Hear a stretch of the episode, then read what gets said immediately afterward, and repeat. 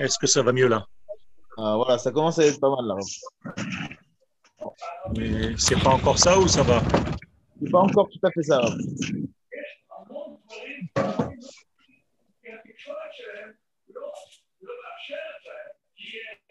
Est-ce que ça va?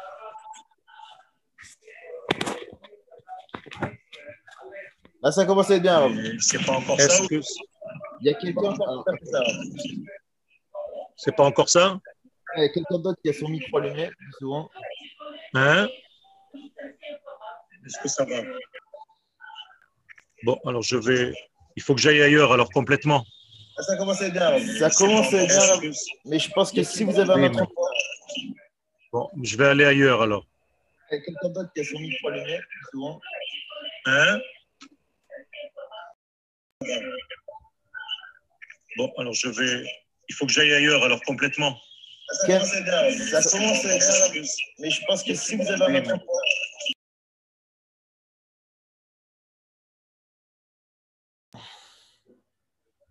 On va y arriver, hein. excusez-nous du, du retard.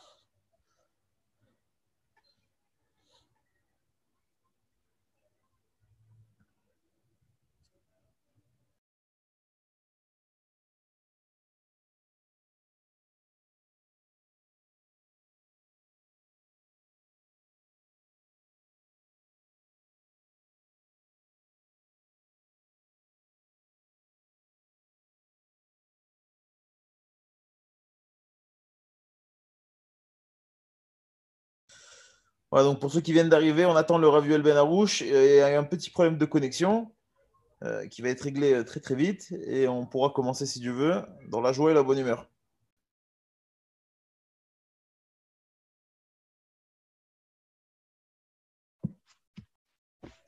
Est-ce que vous m'entendez mieux? Ah, beaucoup mieux, là Ok. Ben, Arav, comme vous voulez? Alors, euh, Bezrat Hashem, excusez-moi de ce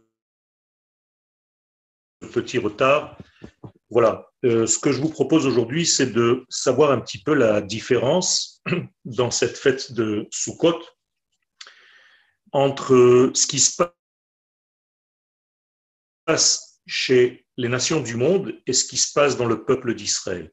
D'une manière générale, il faut d'abord et avant tout rappeler que toutes les fêtes du calendrier hébraïque sont liées à un événement qui s'est passé concernant toute la nation d'Israël entière, pas quelques personnes, mais toute la nation d'Israël. Ça veut dire qu'en réalité, les dates que les sages ou que la Torah a fixées comme étant des jours de fête, ce sont des dates qui, dans leur essence, contiennent la capacité de l'événement qui va un jour apparaître dans l'histoire. Je vais essayer d'être un petit peu plus clair. Ce n'est pas parce qu'il s'est passé un événement dans l'histoire du peuple d'Israël que nous allons fixer cette date en question pour qu'elle devienne un jour de fête. En réalité, la puissance existe bien avant la création du monde, au moment même où Akadosh Baruch a placé dans tous les temps qu'il allait créer des potentiels différents, des capacités différentes. Et donc ce monde a sa propre capacité. Pour prendre un exemple, si un jour je veux me libérer d'un emprisonnement quelconque, eh bien, la meilleure date, c'est le 15 du mois de Nissan, en plein période de printemps. Cette date-là est prévue pour se libérer. Si je suis intelligent, et j'allais dire sensible à l'énergie qui circule dans l'univers, eh bien, je peux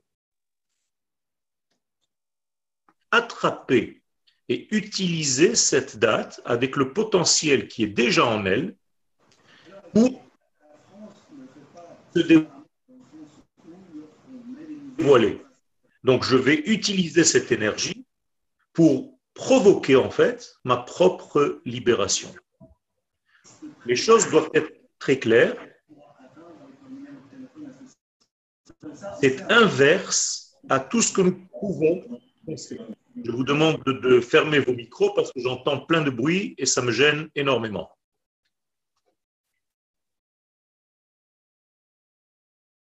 Donc tous les éléments, tous les événements historiques, ce sont en réalité des vêtements qui se sont habillés sur des énergies existantes déjà. Moralité, Akadosh Baruch ainsi que les sages d'Israël de toutes les générations ont dirigé en fait l'histoire par rapport à ces potentiels intégrés déjà dans les jours, dans le temps, dans la notion de temps. Et donc, tout ce qui va se passer dans l'histoire, c'est tout simplement l'intelligence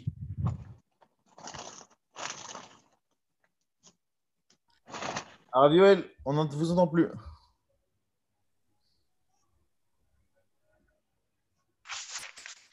Vous m'avez fermé le micro. Est-ce que ça va mieux là? On vous entend. Alors, est-ce que vous avez un endroit avec une meilleure connexion encore? Euh, Non, je n'ai pas de, bonne connexion. Parce qu'on vous entend, mais en saccadé. Tout simplement, je suis dans un autre endroit, je suis obligé, j'ai changé complètement de. On ne me voit pas bien? Non, on vous, on vous voit, mais on vous entend un tout petit peu saccadé. Euh, je ne peux pas faire mieux, malheureusement, euh, c'est tout ce que j'ai. Alors continuons, la Torah, la grandeur des mots change. Donc, en réalité, il y a des éléments dans le temps qui sont déjà connectés au temps, qui sont liés au temps et qui vont provoquer en fait la capacité à utiliser ces énergies existantes pour provoquer des événements. Et tous ces événements-là, c'est ce qui va fonder en réalité la sainteté de chaque fête dans le calendrier.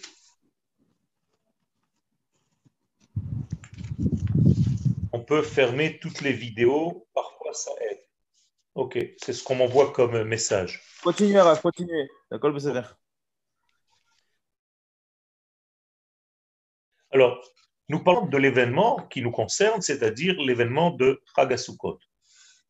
Ce qui s'est passé réellement dans l'énergie du temps que nous avons utilisée donc, comme je l'ai expliqué tout à l'heure, c'est que pendant cette période de l'année, donc le 15 du, mois de Tishré, il y a une force exceptionnelle qui circule dans l'univers et que nous devons attraper au vol. Pour faire quoi?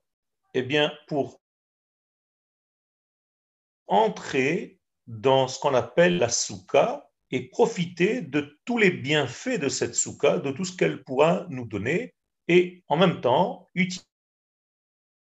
utiliser les quatre espèces, le lulav, le hadas, la harava et le hétrog pour faire ce que nous devons faire donc concernant notre vie et,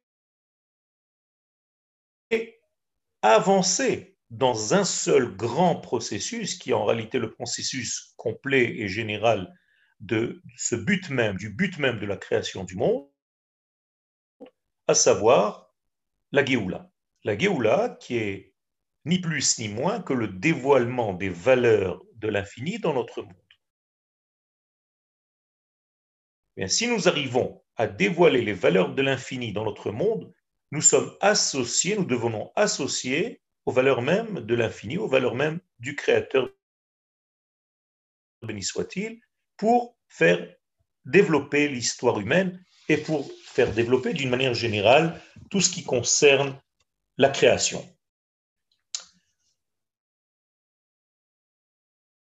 La fête que nous fêtons, Chagasukot, est liée, et c'est là où je voulais vous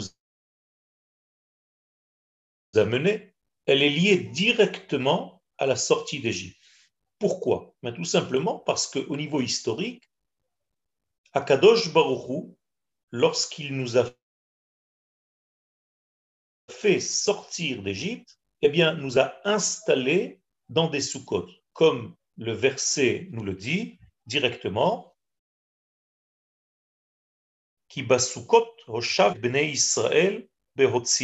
Otam. C'est dans des soukot que j'ai installé mon peuple d'Israël, les enfants d'Israël, lorsque je les ai fait sortir d'Égypte. Moralité, il y a ici une connexion directe entre la libération, celle donc de l'Égypte, de la sortie d'Égypte, et la fête de Sukkot. Concernant ce qu'étaient ces Sukkot, il y a une discussion entre nos sages. Rabbi Eliezer et Rabbi Akiva.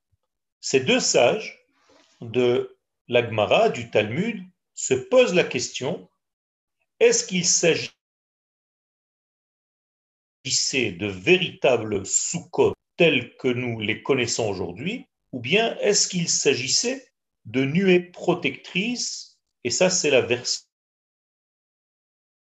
de Rabbi Akiva.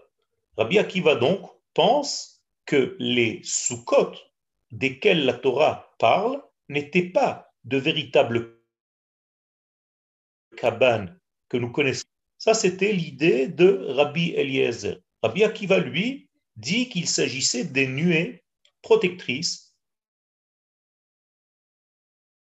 qu'Akadosh Baruch a fait venir d'une manière miraculeuse dans notre monde au moment même de la sortie d'Égypte. Mais outre cette discussion entre ces deux sages, qui est très intéressante de par elle-même, je pense qu'il faut comprendre pourquoi, si nous sommes sortis d'Égypte et immédiatement la sortie d'Égypte, nous avons été installés dans ces sous-côtes, que ce soit les sous-côtes normales ou les nuées de protection, eh bien,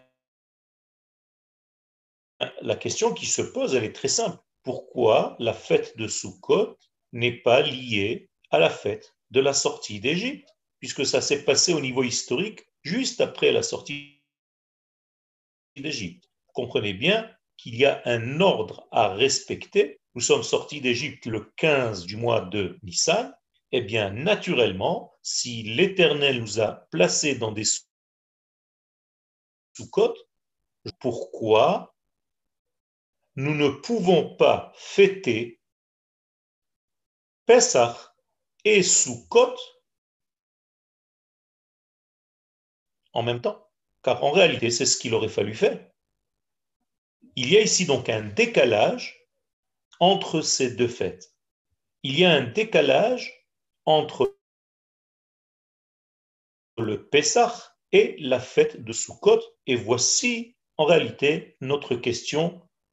Nous avons ici une fête qui, a été divisée en deux parties. Je vous rappelle que Pessah, c'est la fête de la libération. Or, je viens de vous dire que la fête de Sukkot est liée, dans le texte de la Torah, à la fête de Pessah. Donc, si Pessah est la fête de la libération, ça voudrait dire que la fête de Sukkot n'est qu'une suite de cette relation qui a eu lieu à Pessah. Autrement dit, même la fête de Sukkot, c'est en réalité la fête de la libération du peuple. Alors pourquoi avoir partagé cette fête de Pessah en deux temps? J'explique. Le premier temps de Pessah, c'est ce que nous connaissons, donc le 15 du mois de Nissan, mais la deuxième partie de cette fête de Pessah, de cette fête de libération, a été placée six mois plus tard, au mois de Tishré. Et cette fois-ci, ce n'est plus le 15 Nissan, ça devient le 15. Alors il faut comprendre qu'en réalité, il y a ici un grand secret. Se cache ici un très grand secret, car s'il s'agit d'une seule et même fête, la fête de la libération, il faut savoir que deux degrés devaient être libérés dans ce monde. Et Israël et les nations du monde que la Torah appelle d'une manière euh, euh, subtile les... J'explique. Lorsque le peuple d'Israël a été libéré d'Égypte, il aurait dû libérer avec lui l'humanité tout entière. Or, ce qui s'est passé, c'est que le peuple d'Israël a été libéré, mais les nations du monde, sans rien, elles n'ont pas encore été libérées. Étant donné que nous avons raté quelque part la sortie d'Égypte, de l'Égypte elle-même, et que nous n'avons réussi que Israël d'Égypte, eh bien, nous avons reporté le temps de cette fête plus tard pour libérer les nations du monde tout entier. Je répète ce que je viens de dire jusqu'à maintenant, c'est très simple. Il n'y a qu'une en réalité, c'est la fête de Pessah. Si vous voulez que je rétablisse un petit peu la connexion Internet, peut-être qu'il faudrait me donner euh, dix minutes, un quart d'heure, que j'aille dans un autre lieu complètement, mais ça va nous couper le cours. Est-ce que je le fais ou est-ce que je reste et on continue avec cette qualité qui est médiocre? J'attends une réponse de David. Moi, je vous propose de continuer, Arav. De continuer? Oui. Ok. Alors, la sortie d'Égypte, donc, qui devait concerner et le peuple d'Israël et les nations du monde, parce qu'il s'agit en réalité de prouver que la nature ne peut pas fermer l'homme. Or, l'Égypte, c'était exactement la preuve du contraire. C'est que l'homme est enfermé dans un système naturel qui l'empêche d'évoluer vers des valeurs qui dépassent la nature. La réalité, c'est l'Égypte. L'Égypte, c'est la nature. Sortir d'Égypte, c'est défier les lois de la nature. C'est sublimer. Qui a réussi à faire cela?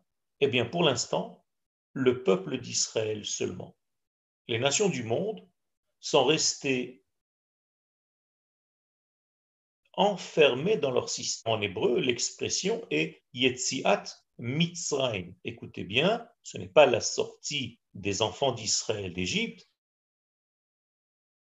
mais la sortie de l'Égypte elle-même, Yetziat Mitzrayim. C'est Mitzrayim qui devait être libéré en même temps que Yetziat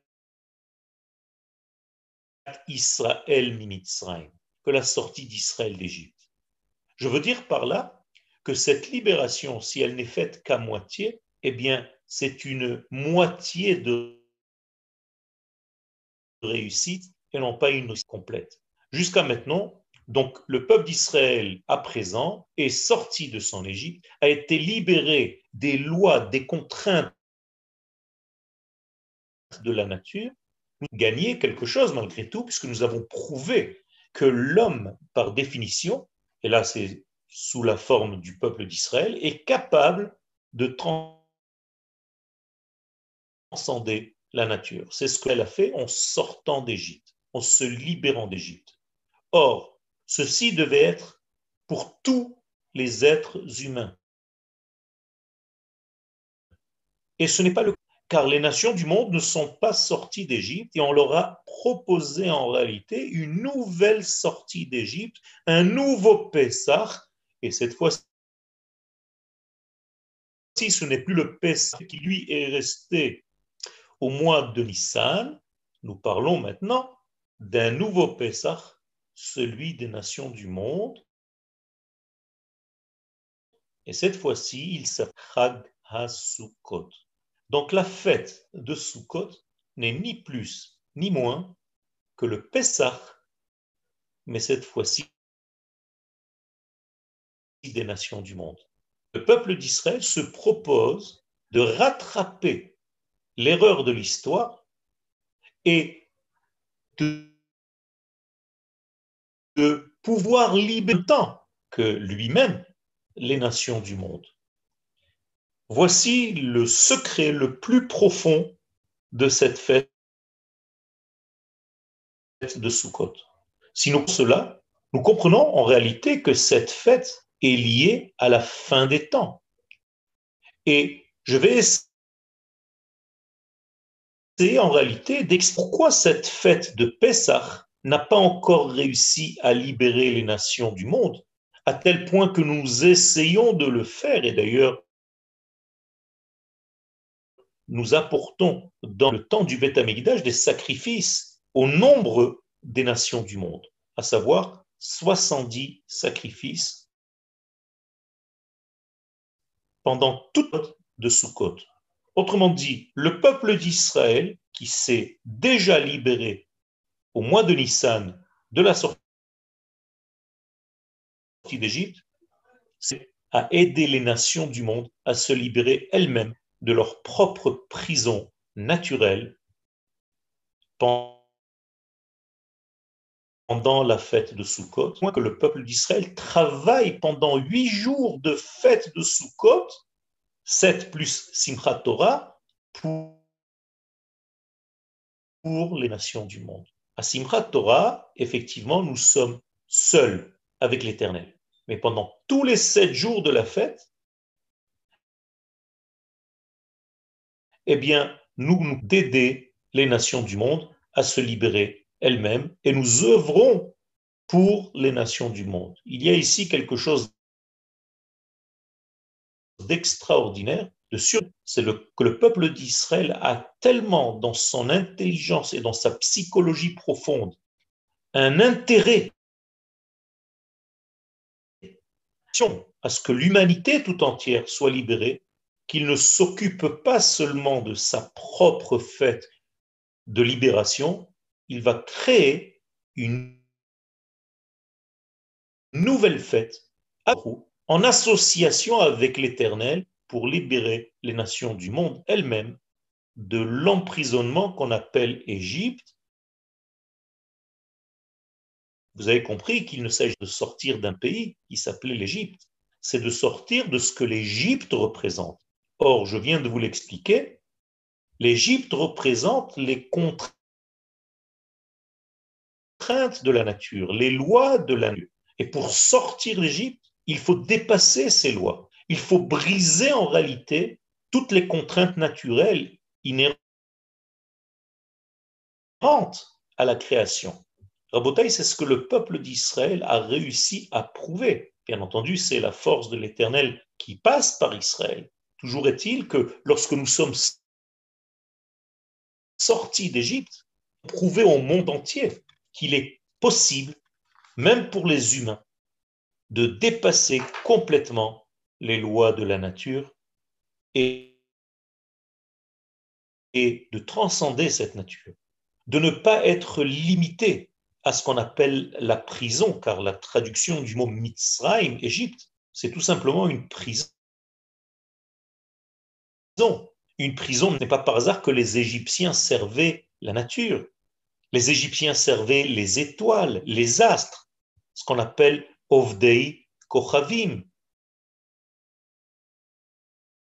Tout ce service des étoiles, des astres, n'est en réalité qu'un seul et même degré. C'est le service des forces naturelles, comme si la nature elle-même est. Il n'y avait pas plus haut que la nature. Le peuple d'Israël vient et prouve le contraire, tout simplement par Akadosh Baruch crée cette nation au moment même de la sortie d'Égypte pour prouver au monde que nous pouvons transcender le monde naturel. Et ça, ça aurait dû être généralisé, pas seulement pour le peuple d'Israël, mais pour les nations tout entières. Étant donné que le peuple d'Israël n'a pas envie pour X raisons et que les nations du monde n'ont pas voulu pour X raisons participer à cette libération de la nature, eh bien, Israël seulement est sorti et ont reçu la fête de Sukkot. Et c'est encore Israël qui travaille pour libérer les nations du monde de ces contraintes de la nature. C'est pourquoi nous devons faire quelque chose d'exceptionnel pendant cette fête, c'est de pénétrer dans la nature, mais avec des valeurs que nous avons reçues du degré de l'infini, béni soit-il. Je vous rappelle que pour rentrer dans cette nature, pour changer et élever cette nature, nous, le peuple d'Israël, passait par les jours de Rosh Hashanah et de Yom Kippourim. Pourquoi? Mais Tout simplement pour rencontrer supérieur, suprême. Et avec ces valeurs que nous avons gardées dans nos poches, dans les poches de notre âme, revenir vers la nature et appliquer les lois que nous avons rencontrées là-bas le jour de Kippourim et de les amener, de les activer et de les utiliser, de les réaliser, de les cristalliser dans notre monde naturel. Si nous n'avions pas pu traverser, eh bien, nous serions encore restés dans un contexte naturel, bien que nous soyons déjà libérés pendant Pessah. Donc cela répond à la question, nous ne pouvons pas continuer ce que nous avons raté à Pessah juste après Pessah, alors on nous a déplacé la fête de Sukkot qui était à la sortie d'Égypte, car nous avons été installés dans des Sukkot au moment même de la sortie d'Égypte. Et donc on aurait pu et on aurait dû fêter à la période de cette sortie d'Égypte la fête de Sukkot. Puisque nous n'avons pas réussi à faire cela, eh bien tout a été déplacé dans les mois de l'automne, dans le mois de Tishré, et justement pour nous permettre d'abord de toucher Yom HaKippurim, et après cela, redescendre dans la nature et amener tout ce que nous avons goûté dans ce monde supérieur. La première partie donc de Pessah appartient au peuple d'Israël. La deuxième partie de Pessah, qui est justement donc à Sukkot d'aujourd'hui, appartient et nous devons faire la paix. Nous devons faire un mariage entre ces deux fêtes, car en réalité, il s'agit, vous avez compris, d'une seule et même fête. Il s'agit de la fête de la libération des contraintes de la nature que Israël et les nations du monde doivent goûter un jour. Moralité, la fête de Sukkot c'est la copie conforme de la fête de Pessah. Et je vais vous donner un exemple très simple. Le jour, il y a à Sukkot sept jours. Puis, il y a le huitième jour qu'on appelle Atzeret. Regardez bien, c'est le huitième. Là, ils sont collés. Pendant Pessah, nous avons exactement la même chose. Seulement, entre et le 8, il y a tout simplement 50 jours de différence. C'est-à-dire que nous avons 7 jours de Pessah, comme nous avions 7 jours de Sukkot, Atzeret. Alors ici, à Sukkot, on appelle cela Shmini Atzeret. Eh bien, la fête de Shavuot, qui est 50 jours, s'appelle aussi Atzeret. Et c'est aussi de l'ordre du 8 Shmini Atzeret. Cette fois-ci de Chagapesach. Alors là-bas, il faut 50 jours d'espace entre la sortie d'Égypte pour arriver à ce fameux degré de Hatzeret. Alors que pendant Chagasou, il n'y a pas besoin d'espace. Immédiatement après les sept jours de fête de Sukkot, nous entrons dans le huitième degré, dans ce Shmini que nous appelons en terre d'Israël Simchat Torah. Alors encore une question, pourquoi pendant la fête de Pessah, il faut séparer sept jours de leur huitième jour, une séparation de 50 jours, une séparation de sept semaines qu'on appelle les jours du Homer. Pourquoi avoir autant de distance? Et pourquoi pendant la fête de Sukkot, les sept jours de fête sont immédiatement suivis par le huitième jour, Shmini Je vous ai donné la réponse tout à l'heure, tout simplement parce que pendant le mois de Tishrei, où nous sommes actuellement passés par une station qui s'appelle Yom Kippourim.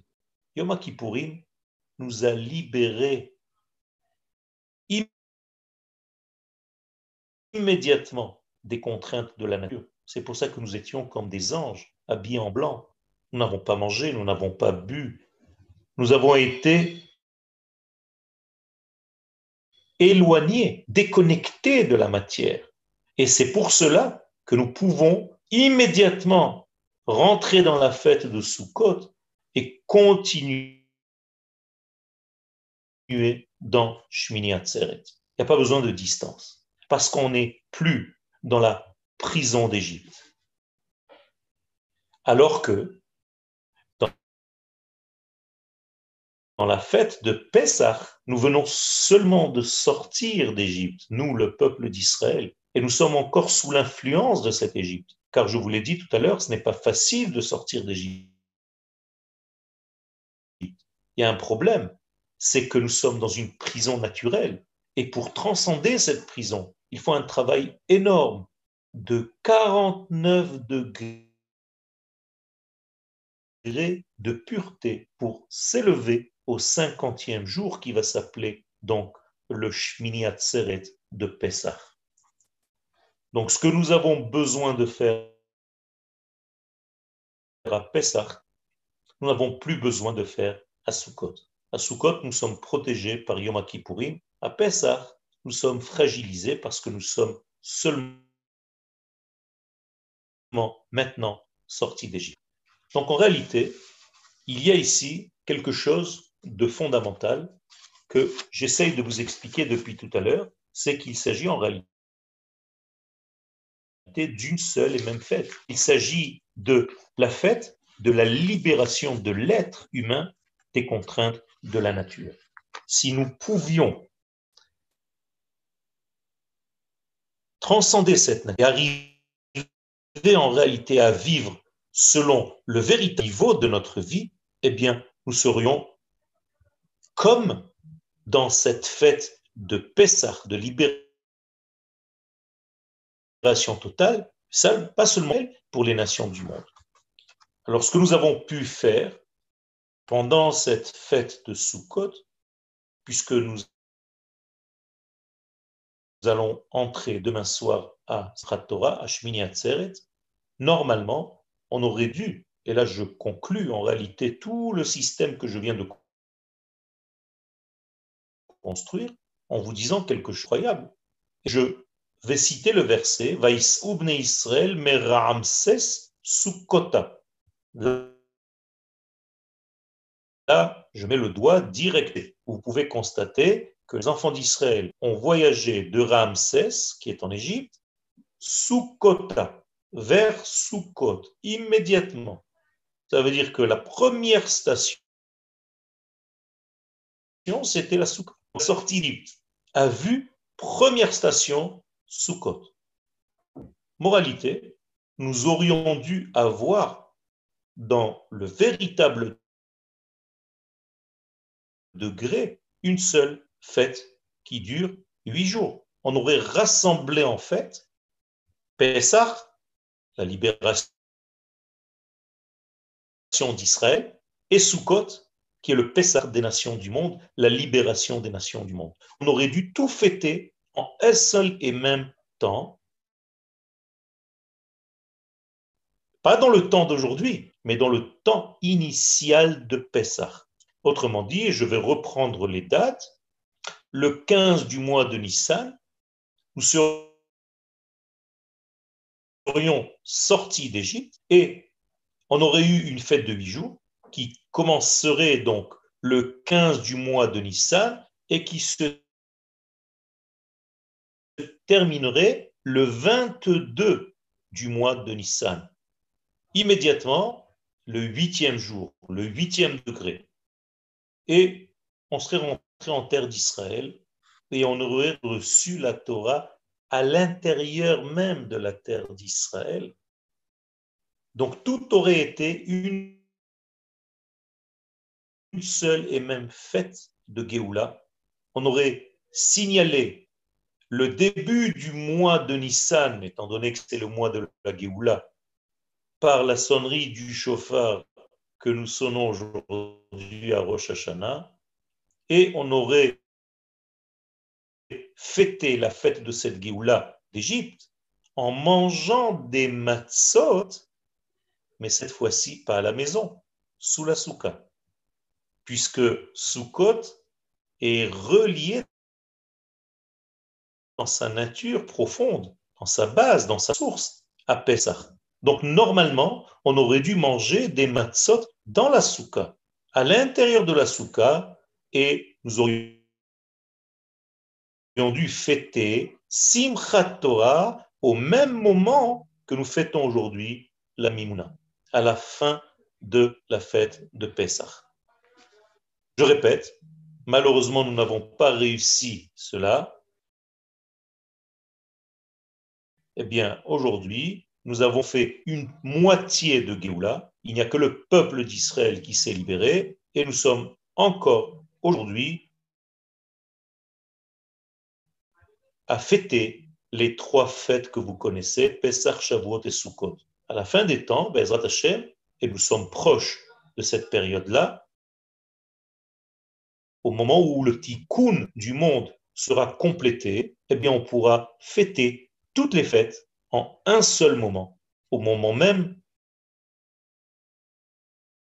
de Pessah, au moment même où nous sommes un jour sortis d'Égypte, parce que comme je vous l'ai dit au départ de ce chiour, la sortie d'Égypte, c'est un potentiel qui est lié au temps.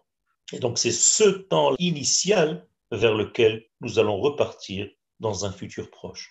Si vous avez des questions, j'espère que malgré la qualité médiocre de notre lien, vous avez pu quand même écouter, entendre et comprendre ce message qui est simple, mais en même temps très profond. Alors j'attends vos questions.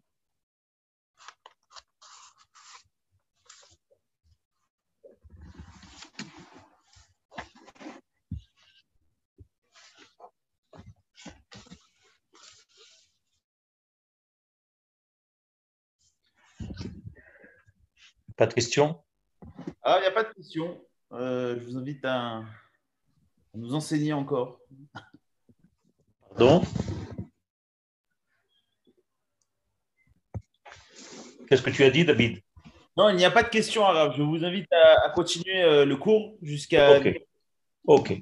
Alors, effectivement, puisque nous avons expliqué ceci, je voudrais vous ramener en fait une référence dans le Talmud qui nous parle de cet examen qui correspond aux nations du monde et qui est lié justement à la fête de Sukkot, pour vous prouver qu'en réalité, la fête de Sukkot, c'est bel et bien la fête de Pessah des nations du monde. Alors, je vais citer une Gemara dans le traité de Avodazara la page 2, et la Torah là-bas raconte un jugement, un jugement qui aura lieu à la fin des temps par rapport aux nations du monde. Là-bas, il est écrit Les Atid Lavo, à la fin des temps, dans le futur, Mevi Akadosh Baruchu Sefer Umanicho Becheiko. Bien entendu, tous les détails mentionnés dans ce Talmud, comme tous les détails d'une manière générale de nos sages, les mots sont choisis, sont extraordinaires. Et en réalité, je répète donc ce que je viens de dire, les Atid Lavo, à la fin, dans le futur, Akadosh Baruch va prendre un Sefer Torah et le posera sur son torse. Et il va dire, les Yavo Veitol Scharo. Quiconque étudie la Torah s'affaire à la Torah, vient et prenne sa récompense, reçoive sa récompense. Miyad Immédiatement, les nations du monde vont venir, celles qui servent les étoiles. Écoutez bien le lien avec le chiour de tout à l'heure, qui est en réalité la suite maintenant, c'est que toutes les nations qui sont asservies aux astres, donc au temps, donc aux limite de ce monde naturel, Omrim les fanav, ils vont dire devant lui, Ribono shelolam, maître du monde, Est-ce que tu nous as posé sur la tête comme tu l'as fait pour le peuple d'Israël, tu les as forcés à recevoir cette Torah et nous ne l'avons pas reçue, tu ne l'as pas fait pour nous. Si tu l'avais fait, nous aurions reçu la Torah Akadosh Baruch leur répond Rishonot Yashmiu. Alors faites au moins ce que vous avez été ordonné de faire. Est-ce que vous avez accompli les sept lois noachiques Même pas. Que disent les nations? Ils disent à Kadosh Baruch Donne-nous maintenant, et tu verras que nous allons nous aussi appliquer c'est mitzvot. Akadosh Baruch leur répond Shotim Shebaolam. Vous êtes des sots. Mishetarach Be'erev Shabbat, Yochal Shabbat. Celui qui a préparé le Shabbat de sa vie pourra manger Shabbat. Mishelot Tarach Be'erev Shabbat. Mais celui qui n'a pas préparé son Shabbat, mais Yochal Shabbat. D'où est-ce qu'il va avoir à manger Shabbat? Mais j'ai quand même une mitzvah à vous donner. Et voilà le lien avec la fête de Sukkot. J'ai une mitzvah qui est très simple à faire. Je vous demande de faire une soukha. Allez-y. Miyad, kol echad ve'echad notel ve'olech ve'ose soukha berosh. Immédiatement, toutes les nations montent sur leur toit, le toit des maisons, et font des Sukkot. Le problème, c'est qu'Akadosh Baruch au même moment, va sortir le soleil d'une puissance qui ne pourra, pourra pas laisser les hommes dans la soukha. C'est sympathique, mais il y a un problème. Même dans le peuple d'Israël, s'il fait chaud et que nous ne sommes pas dans une installation agréable dans la souka, que nous sommes mitztaharim, que nous avons de la peine, que nous ne sommes pas bien, eh bien, on est quitte de cette mitzvah de souka. Alors, c'est pareil pour nous, c'est pareil pour les nations du monde. Même Israël, s'il y a un grand soleil, sortirait de la souka. Alors, c'est quoi cette histoire? Bien dit la Gemara, c'est vrai. C'est vrai qu'Akadosh Baruch fait sortir une grande chaleur et c'est pour ça que les nations du monde quittent la souka, mais avec une grande différence, une différence essentielle. lorsque les nations du monde sortent de la soukha, elles donnent un grand coup de pied à la soukha. Alors que lorsque le peuple d'Israël doit sortir de la soukha parce qu'il fait trop chaud, parce que c'est insupportable d'y rester, il sort en caressant la soukha, en étant triste de ne pas avoir pu accomplir cette mitzvah. Ça veut dire qu'il y a ici une différence fondamentale, même dans la forme de sortir de la soukha. Ça veut dire que le lien entre nous et Akadosh Baruch se voit même dans la négative. Au moment où nous ne pouvons pas faire la chose, de quelle manière nous agissons? Comment est-ce que nous appréhendons ces mitzvot? Et est-ce que nous sommes contents, heureux de quitter cette soukha Ou bien ça nous fait mal à l'intérieur parce qu'on n'a pas pu accomplir cette mitzvah? Avant de continuer, j'ai Ah, vu... trois questions. Quelles, quelles sont les questions? Oui. Alors, première question de Nancy Atia. Euh, plus besoin d'Israël si toute l'humanité reçoit la Torah en même temps?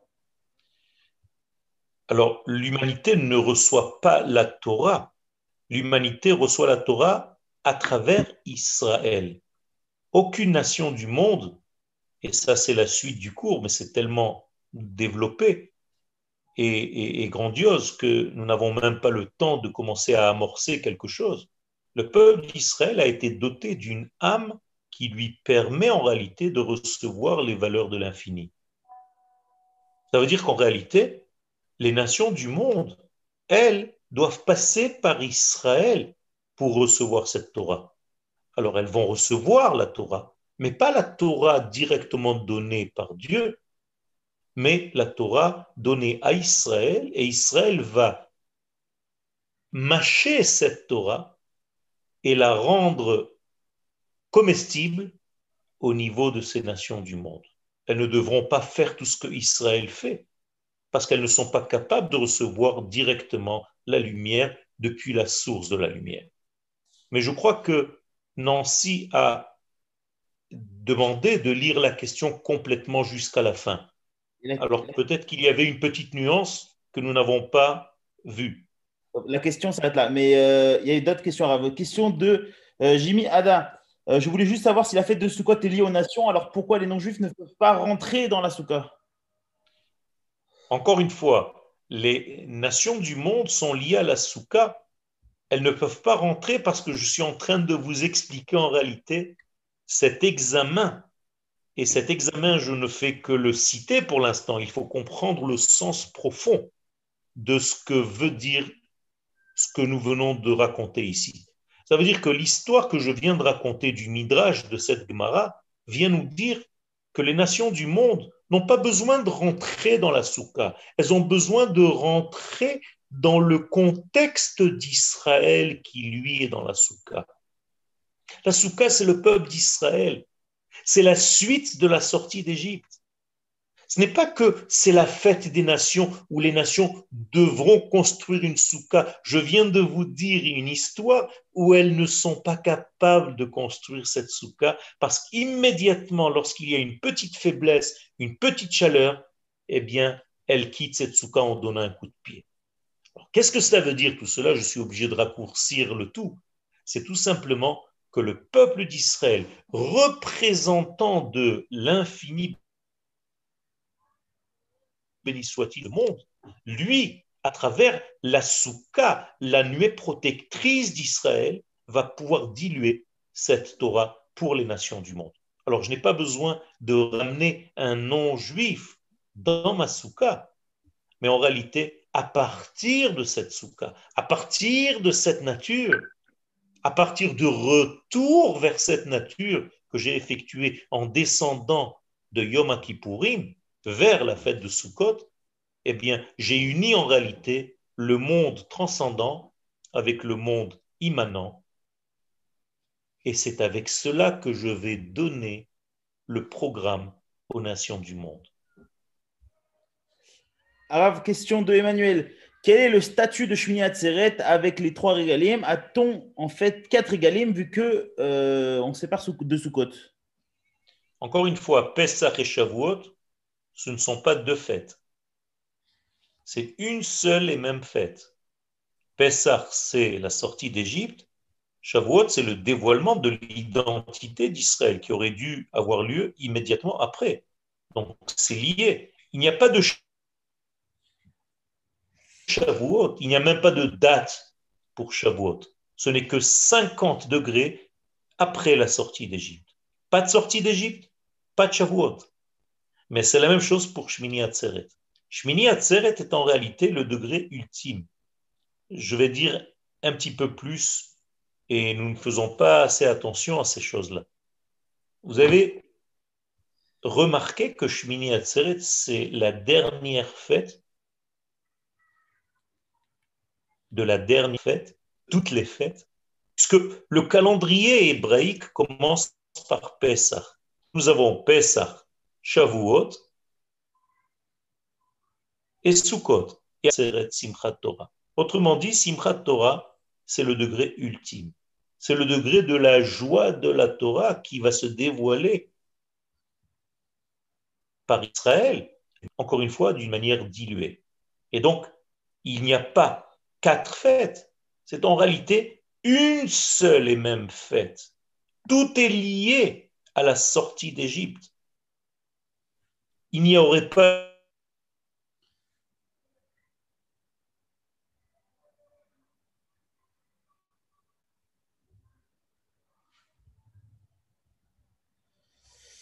Alors je crois.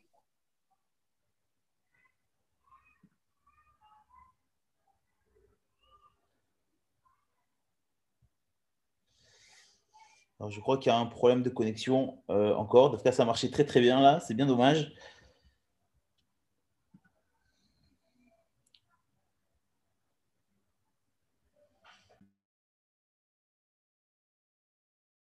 On est désolé hein, de ce problème de connexion. C'est à cause du confinement. On n'a pas pu faire venir le Rav euh, au studio, etc., avec une bonne Wi-Fi. Donc, vous voyez, nous excuser.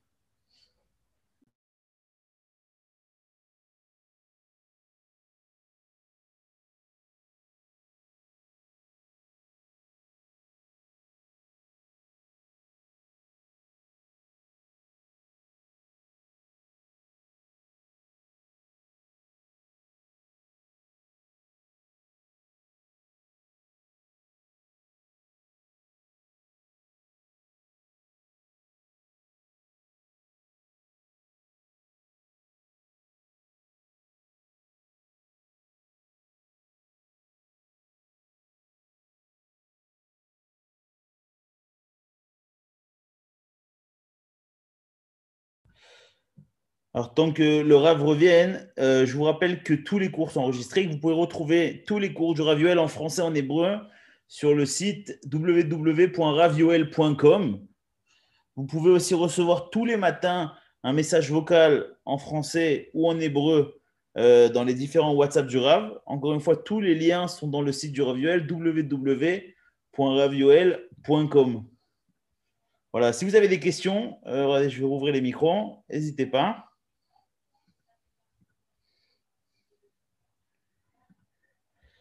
Voilà, vous pouvez réactiver vos micros.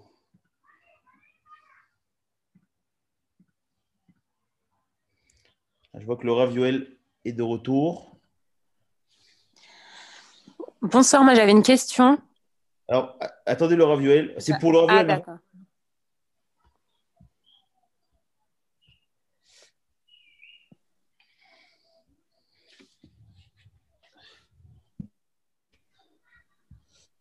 Mes chers amis, vous m'entendez? Ah, shalom Arav. Je suis désolé de cette, cette mauvaise connexion. Décidément, euh, le Zoom euh, n'est pas compagnie ce soir et tout a été coupé. Donc euh, voilà. Mais je pense que les choses ont été claires. Est-ce qu'il y a encore une question? Oui, moi j'avais une question. Bonsoir. Alors, en fait, je voulais savoir si, Bonsoir. euh, euh, si les, le peuple juif a la structure de sortir euh, de, leur nature, la nature, euh, est-ce que le peuple, est-ce que les autres nations ont également cette structure de sortir de la nature? Justement parce que j'avais entendu un, de vos cours où c'était uniquement le peuple juif qui avait été créé hors de la nature. Tout à fait, vous avez raison, mais le peuple d'Israël, donc par le peuple d'Israël, par l'aide, par, j'allais dire, l'imitation du peuple d'Israël, les nations du monde vont avoir aussi un degré de dépassement de leur nature actuelle. Autrement dit, les nations du monde vont devenir quelque part comme Israël d'aujourd'hui, mais Israël d'aujourd'hui va monter à un degré qui est au-delà de ce qu'on peut imaginer. Ça veut dire qu'il y a un respect de la hiérarchie des choses tout au long de l'histoire, même au moment de l'avènement messianique. Donc, rien ne sera mis à plat comme si les d'Israël seront au même niveau. Ce n'est pas le cas. L'accès sera différent et les nations du monde viendront à Jérusalem pendant la fête de Sukkot pour voir comment le peuple d'Israël évolue dans son histoire et applique les valeurs de l'infini dans ce monde. Donc ce sera en réalité un modèle d'imitation. Araf, il y a d'autres questions, Araf, de, de Nancy, d'autres questions de, de, Karine, etc. Mais vous avez un cours en hébreu, puis suivi d'un cours avec d'autres yeshivot, etc. Donc on est un peu pressé. Je vous invite à tous ceux qui ont des questions à rentrer sur le site du Ravuel, www.ravuel.com. Vous avez là-bas un onglet Contacter le Rav.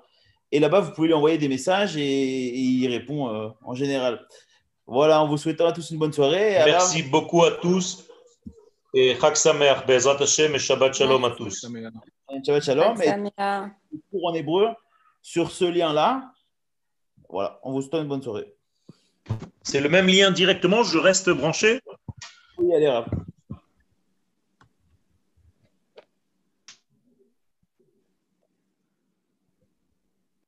הלו? בכבוד הרב, אתה יכול להתחיל? בסדר גמור. אז קודם כל,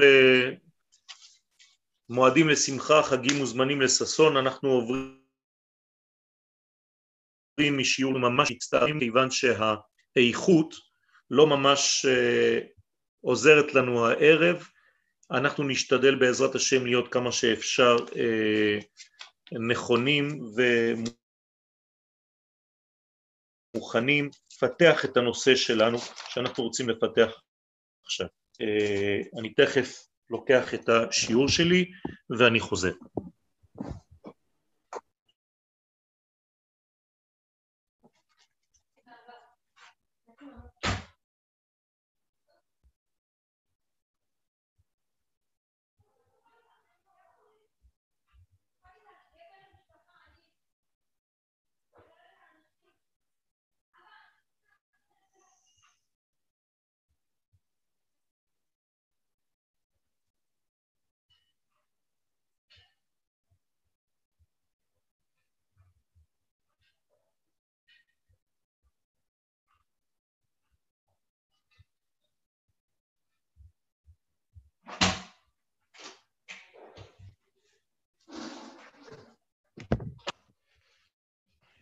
חברים יקרים, אני מקווה שאתם עדיין כאן. ערב טוב, יואל. ערב טוב. זה בסדר? שאלה קטנה. האיכות גרועה מאוד, אבל אין מה לעשות. לא נורא, ברוך השם שיש. Uh, הקובץ, התמונות ששלחת לי, הפכתי אותו לקובץ PDF, זה לשיעור אנחנו, הזה, או לא, זה לנו? לא, לא, לא, זה נתתי לכם כדי שתלמדו אחר כך. אנחנו עכשיו אוקיי. נלמד שיעור אחר לגמרי. מאה אחוז, מעולה. שיהיה תודה. לכם, שיהיה לכם עוד, אה, עוד אה, משהו יצא מהתנור הבוקר. ברוך השם, תודה. תודה לכם. טוב, אז אני בעצם, אה, אנחנו נלמד בלי אה, טקסט, אני פשוט אה, אסביר כמה דברים. אה, אנחנו נעשה את זה די מהיר, ובעזרת השם אם תהיינה שאלות, כמובן שנשתדל לענות. קודם כל, אני רוצה להזכיר את uh, המגמה הכללית שבה האדם חי. האדם באופן כללי וישראל באופן פרטי בא לתקן את חטאו של אדם הראשון. לא בשביל לתקן את החטא, אלא כדי להשלים את הבריאה.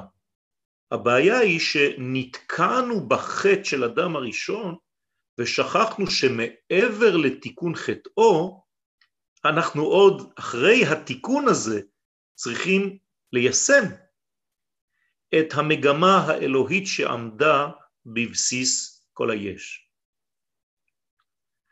אלא שאנחנו לא יכולים לדלג על תיקונו של חטאו של אדם הראשון. וכדי שלא נדלג עליו, לא רק שלא נתעלם ממנו, אלא אנחנו חייבים לעסוק באותו עניין כדי לדעת במה חטאנו ואיפה בעצם טעינו ואיך אפשר לתקן. אז אני רוצה להביא בפניכם אה, רעיון שצץ קצת במחשבתי השבוע בסייעתא דשמיא ושמתי לב שמה שמיוחד בתיאור חטאו של אדם הראשון הוא דבר מרכזי. התשוקה לחטוא. איך הגעתי למסקנה הזאת? פשוט קראתי מחדש את הפסוקים באופן מדויק. תקשיבו טוב, ותרא האישה כי טוב העץ למאכל. יש כאן חושים שמתחילים להתפתח. וכי תאווה, תאווה הוא לעיניים. זה לא סתם, בא לי לאכול. ונחמד העץ להשכיל. יש כאן בעצם תשוקה גדולה להפנים את העץ הזה. עצם התשוקה, וכאן אני מרחיב את הרעיון, עצם התשוקה לעבירה, הדבר הזה מוליד פגם והשחתה באדם גם לפני העבירה. זאת אומרת שהאדם צריך להבין שלפני שהוא באופן מעשי עובר לעשיית העבירה, הוא כבר במצב פגום. ואפילו אם בסופו של דבר הוא לא יעשה את העבירה מבחינה פיזית, הוא לא יעבור לעשיית העבירה, משהו נפגם בתוכו רק מעצם המחשבה, רק מעצם התשוקה לאותה עבירה. מה שאני אומר לכם, כתוב במפורש בחז"ל במסכת יומא, דף כ"ט, הרהורי עבירה קשים מהעבירה עצמה. איך יכול להיות דבר כזה? הרי ההרהור הוא דבר ארטילאי, אה, מרחף באוויר. זה יותר קשה מהעבירה פרקטית, ממשית, מוחשית? כמובן שמה שנכון מהצד השלילי גם נכון בצד החיובי של הדברים. בשעה שמתעורר אצלי רצון עז לקיים מצווה כלשהי, אפילו אם אני לא עובר לעשייתה של המצווה, ההרהור הגדול הזה גובר על המעשה עצמו. כלומר שהאדם מתעלה יותר תקשיבו טוב, דבר פלאי. האדם מתעלה יותר דרך רצונו מאשר דרך מעשיו. זה סוד גדול רבותיי. אנחנו נוטים לחשוב שהמעשה בגלל שהוא חיצוני, בגלל שהוא נוגע בחושים שלנו הוא הדבר האמיתי. אז יש לי חידוש בשבילכם. המחשבה הרבה יותר אמיתית מהחומר שאנחנו רואים אפילו במגע במעשה עצמו. אתן לכם דוגמה. בגמרא במסכת קידושין כתוב שהמקדש את האישה על מנת שאני צדיק גמור, כלומר, עצם העובדה שהוא עכשיו משתוקק להיות צדיק גמור כי הוא רוצה להתחתן, לשאת את האישה הזאת לאישה, אפילו אם האדם הזה הוא רשע גמור, האישה הזאת מקודשת. איך זה? פלא פלאות. מה אומרת הגמרא שמה? תשימו לב למילים, שמא הרהר תשובה בדעתו. אני חוזר על הרעיון המאוד מאוד עמוק הזה. התשוקה שלנו קובעת דברים מעבר למה שאנחנו יכולים אפילו לדמיין. כמובן שכשמדובר בתשוקה לקרבת השם, האדם מתקן את נפשו יותר, ואני ממש שוקל את המילים, יותר ממה שהוא מסוגל לתקן במעשיו. אדם שרק רצה לעשות תשובה ולא הספיק, האם התשובה שלו מתקיימת? בוודאי. אבל אדם שעשה מעשה, אבל המחשבה שלו לא הייתה שמה, זה לא עוזר. במילים אחרות, המחשבה היא הדבר האמיתי. זה המרכז. זה אומר שבעצם המחשבה, לא רק שזה לא סותר את המוסר הבסיסי, אלא שזה התוכן הפנימי של המוסר הבסיסי. אם היינו עושים מעשים שריקים מתוכן, כאילו לא עשינו כלום. כשהמעשה שלי ריק מתוכן, גם לא כועסים עליי. כשאני פוגע במישהו, אבל המחשבה שלי לא הייתה שם, האדם הזה סולח לי בקלות. אבל אם התכוונתי לפגוע בו ופגעתי, זה הרבה יותר חמור. זה לא סותר בכלל.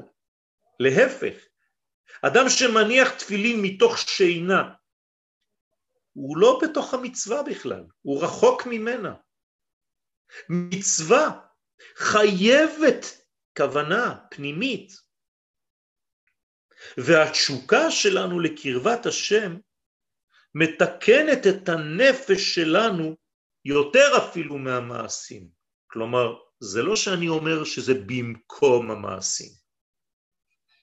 אני אומר שזה בעצם ערך מוסף, שכשהמעשים שלי מלאים בתשוקה הפנימית שמלווה אותם,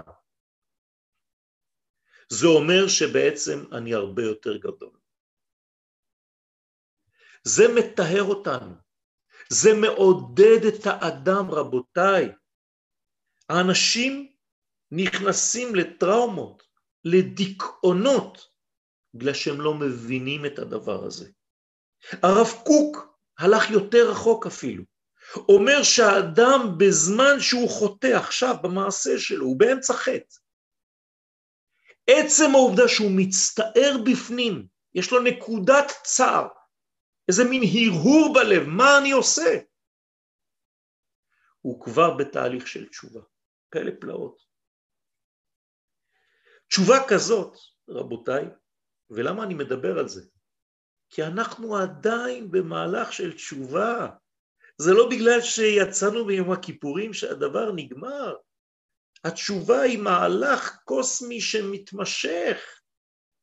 רק הוא מתחיל מחדש כל שנה בגוון, בצורה אחרת. תשובה שכזאת, רבותיי, נעשית באהבה, ולכן היא מדלגת אפילו על ארבעה חלוקי כפרה, שאני לא רוצה עכשיו להיכנס, כי זה דבר, לנושא הזה, דבר מאוד מאוד רחב, כלומר, הוא לא צריך לעבור את כל השלבים של הכפרה, אלא מיד הוא מתקפל. ועכשיו אני הולך להגיד דברים שהם לא כל כך מובנים בשכל הראשוני, בוא נגיד. אתם יודעים, רבותיי, שהשנה הזאת אנחנו עוברים שלב מאוד משמעותי. השנה הזאת אנחנו עולים מבינה שכלית לבינה ניסית. אנחנו הולכים בעצם להשתחרר מהשכל האנושי הכובל אותנו. אנחנו הולכים בעצם לעלות קומה במציאות של הבינה הניסית האלוהית, שהיא לאין ארוך יותר גדולה מכל השכל הרציונלי שלנו.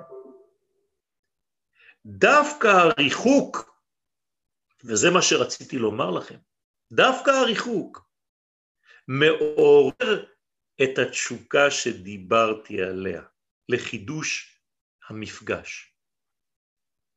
מי ששב בתשובה מאהבה, אומרים לנו חכמים, אני לא ממציא כלום, שאפילו הזדונות שלו נעשים לו כזכויות. למה? פשוט מאוד. אם העוונות שהרחיקו אותו מהשם, הם הם אותם עוונות, מולידים אצלו תשוקה להתחבר מחדש בעוצמות, הרי שהחטא עצמו הפך להיות חלק מהתשוקה שלי. והריחוק שלי גרם לי להתעורר, לרצות להתקרב. אז הדברים שהיו בעצם זדונות, הופכים עכשיו לזכויות. דבר נפלא, רבותיי. הבעל שם טוב, זכותו תגן עלינו עליו השלום, מלמד אותנו. פסוק, וביקשתם משם את השם אלוהיך. מה זה ביקשתם משם? מאיפה משם? ומה הוא אומר הפסוק? ומצאת. כי תדרשנו בכל לבבך ובכל נפשך. רבותיי, דבר נפלא, פלא פלאות. בגלל שהיית שם, היית רחוק, היית בגלות, היית בחטאים, היית בנפילה, היית בריחוק הזה, היית בסטייה, היית בפח יוקשים. משם, אם תדרשנו, אתה תמצא אותו. כלומר, הריחוק עצמו גרם לי לתשוקה לחזרה לקשר עם האלוהות. זה דבר עצום. מצד זה, גם חטא העגל, וכבר סיפור שאנחנו מכירים בתורה, מה עושה בסופו של דבר? חטא העגל בעצמו הוביל להתעוררות ולתשוקה כל כך עזה דווקא בגלל ההרגשה של הריחוק שזה גרם לפני כן. כלומר, בני ישראל הרגישו כל כך את נפילתם אחרי חטא העגל, שהחזרה לא הייתה חזרה למצב הקודם, רבותיי, אחרי חטא העגל קיבלנו את המשכן. הייתה קרבה אלוהית רצינית כל כך, שהיא הפכה להיות דבר יציב בעולמנו. דוגמה בגמרא, רבי אלעזר בן דורדיה, הראב"ד, שדווקא אחרי ששמע שאין לו תקנה יותר, אחרי שביקש מן ההרים, מן הגבעות, מן הטבע, והבין שאין לו תקנה, וראה כמה הוא התרחק מהבורא. דווקא אז, בנקודה הזאת, וביקשת משם את אדוני אלוהיך ומצאת, זה מה שקרה לו. התעוררה בו תשוקה גדולה כל כך לקרבת השם, ואותם הרהורים של תשובה, פשוט הרהורים, הוא לא עשה כלום, הרי הוא כבר לא יכול לעשות כלום, הוא מת. באותן דקות הבאות הוא עזב את העולם, לא היה לו זמן לממש משהו מבחינה פיזית.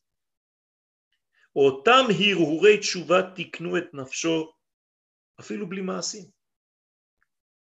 עד כדי כך שהגמרא אומרת שהיא יצאה בת קול ואמרה, קראה לו בשם רבי.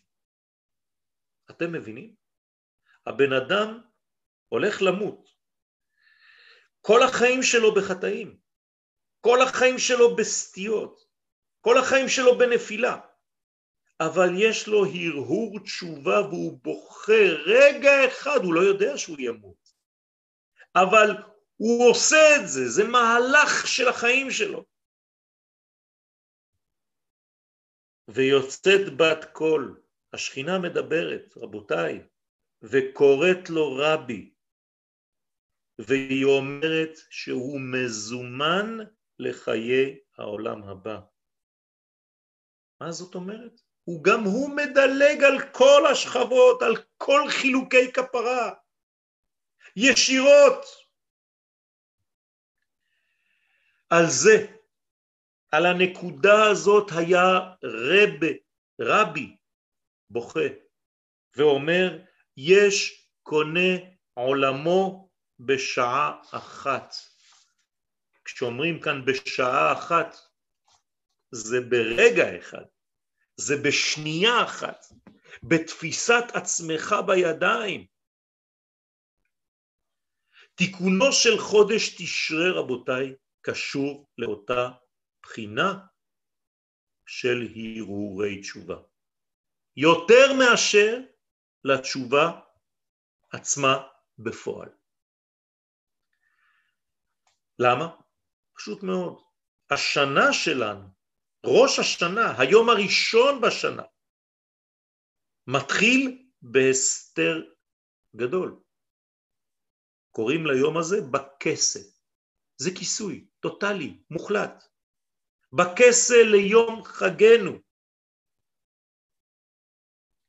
בכלל, אם אני עכשיו אכניס מונחים של קבלה, מי שקצת למד בפנימיות יודע שבאותו רגע, באותו יום, בראש השנה, זה אירנפין, המדרגה ששייכת לקודשא בריחו, לעם ישראל, נמצאת בתרדמה.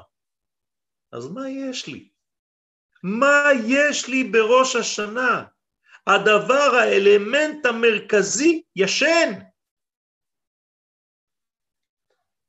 כמובן שהדבר הזה מורה על ריחוק גדול ביותר בין הקדוש ברוך הוא ובין עם ישראל, כנסת ישראל. ומה קורה?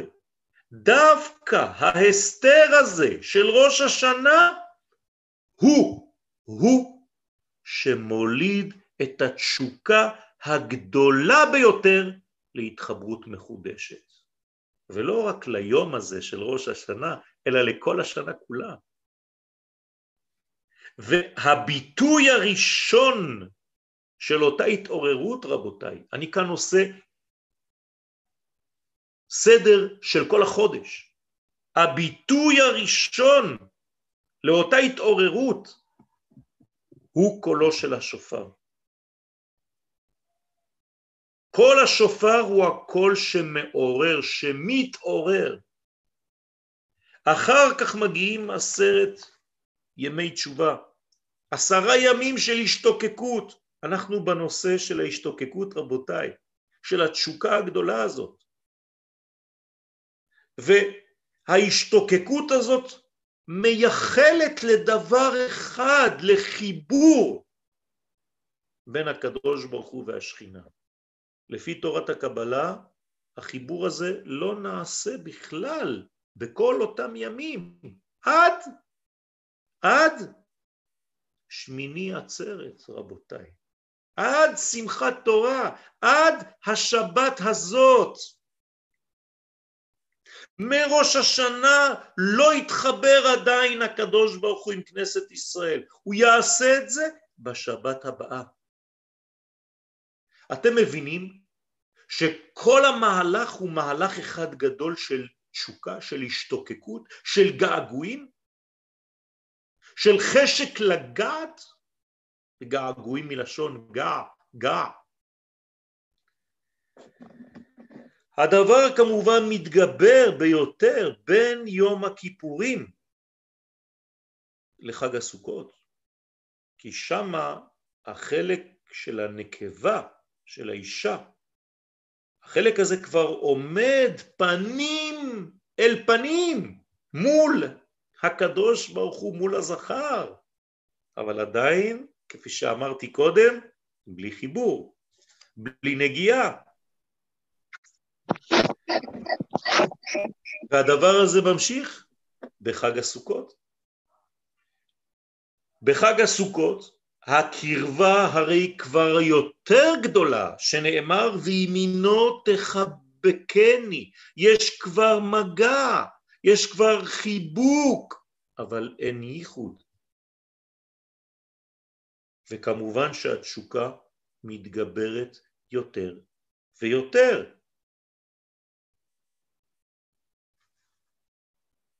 בזה ואני חוזר לשיעור המרכזי בתשוקה הזאת, דרך התשוקה הזאת, אנחנו מתקנים, רבותיי, תקשיבו טוב, את שורשו של חטאו של אדם הראשון. התחלתי את השיעור בכך שהדבר המרכזי שם שבולט זו התשוקה לחטא.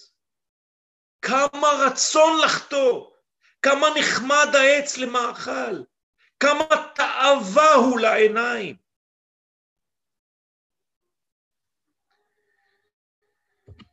בזה אנחנו מתקנים היום, בתשוקה הזאת, ברצון שלנו הפנימי להתחבר למקור האלוהי של הכל. רק התשוקה הזאת, רבותיי, אילו הייתה לנו התשוקה העזה הזאת, היינו מתקנים כבר מזמן את חטאו של אדם הראשון ומתפנים לתיקון של כל הבריאה.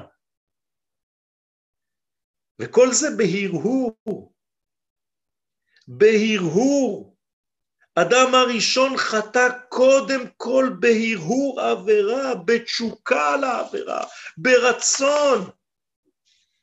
לכן המהלך הזה חייב להתלבש במימד הזמן.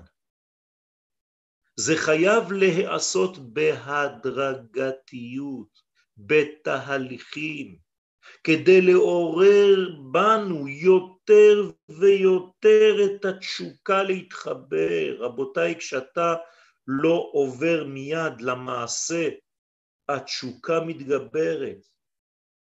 הרצון להתחבר הרבה יותר גדול, זה, זה פשוט פיצוץ. ובכלל, עניין הלולב הרומז למדרגת היסוד של האדם, שהוא כבר מוכן מעצם צורתו, ועל כל התשוקה שמשני הצדדים, של הזכר והנקבה. המינים הללו, ארבעת המינים, מלאים בריח.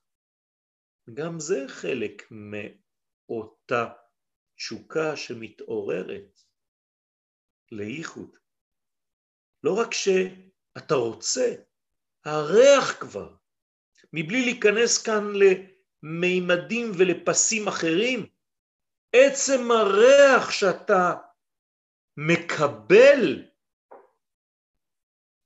מהאחר, ממנה, כשמדובר בבני זוג, בטהרה, בקדושה, הרי שחוש הריח מאוד מאוד תופס מקום בכל המהלך הגדול הזה של התשוקה ושל הייחוד.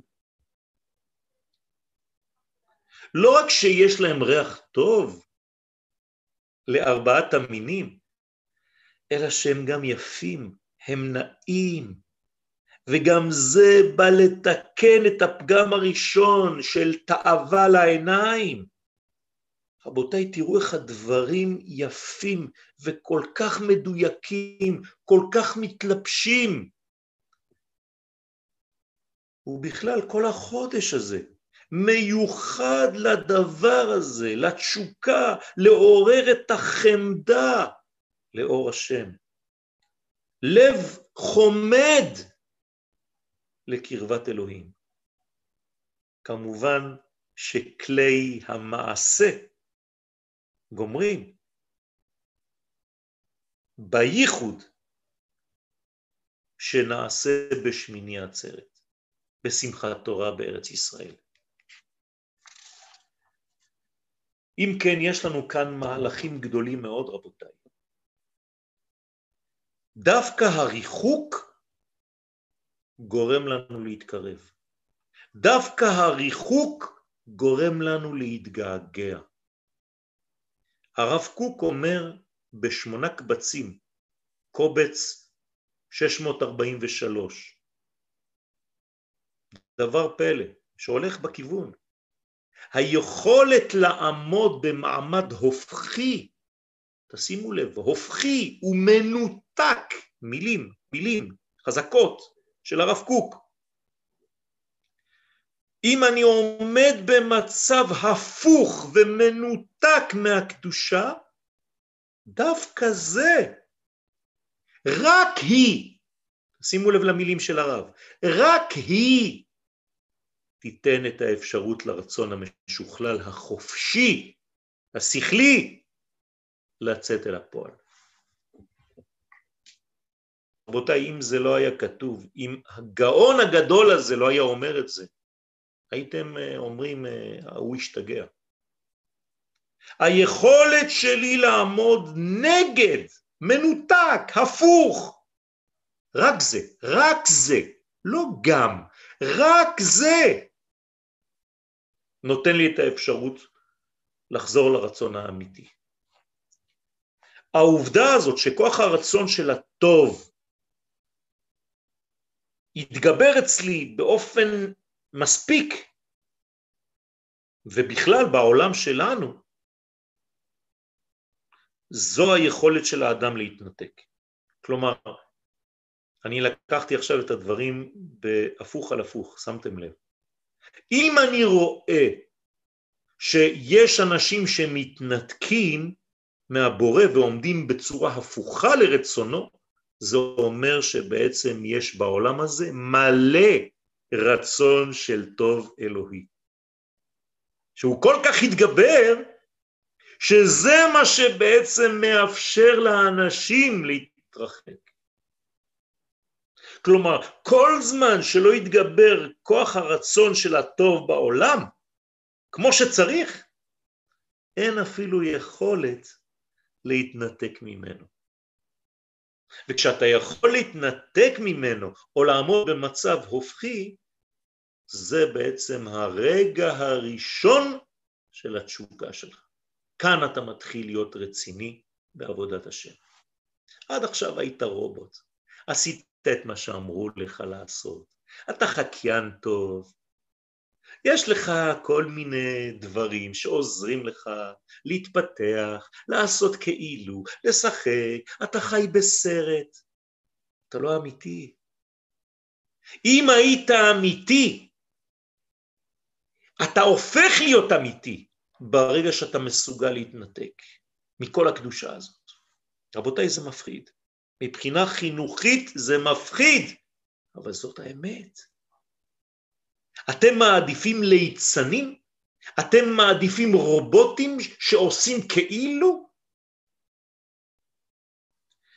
ככל שמתגברת היכולת של האדם להתנתק באופן מוחלט, טוטאלי, מרצונו יתברך, כך אפשר לדעת בוודאות שהעולם כבר מבוסם ומוכן לגילוי הרצון העצמי של תכלית הטוב. פרדוקס אחד גדול, כמו כל מה שאנחנו חווים ביהדות. פרדוקס אחד גדול מאוד. הפרדוקס הזה הוא המפתח. הוא המפתח לידיעה שהבחירה להידבק בטוב האלוהי זו הבחירה החופשית לגמרי ברצון גמור. אם אני לא לגמרי חופשי, חירותי, אני לא יכול. החירות הזאת, רבותיי, מתי היא יצאה לפועל במציאות? בחג הפסח. חג הפסח זה השחרור שלי מכל מה שמחייב אותי. זה לצאת ממצרים. ורק בגלל שיצאתי ממצרים, מהרצונות שהדביקו עליי, שאני מסוגל לקבל סוף סוף את התורה. ההכרח הוא יציב, הוא מתמיד. הרצון החופשי כל הזמן מתנודד. אבל לעתיד לבוא, תתגבר כל כך הבחירה בטוב כפי שהוא באמת במקורו, עד כדי כך שהבחירה החופשית שלנו תהיה כמו ההכרח. אנחנו נרצה כאילו זאת הייתה הסגולה. לא יהיה הבדל, כי כל כך התגעגעתי לאותה סגולה לחיות אותה, שבסופו של דבר כשברצון שלי אחזור לאותה סגולה, הרצון יהפוך להיות הוא בעצמו מאותה עוצמה של הסגולה עצמה. כמובן שהדברים האלה הולכים לקרות רק בהכנעה, בהרפייה של האדם לערכים העליונים.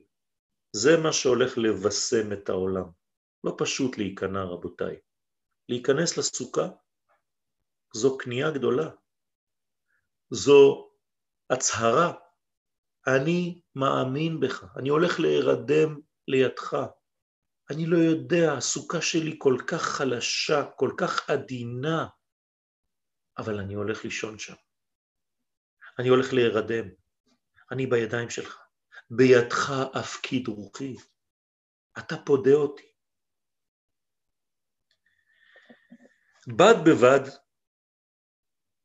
הדברים לא יהיו גלויים בחיים הממשיים. כל מה שאני אומר לכם עכשיו, זה לא ייראה מיד על פני השטח, אלא הדברים יקרו בפוטנציאל בלבד, בכוחות הפנימיים, אנחנו לא נראה את זה עדיין.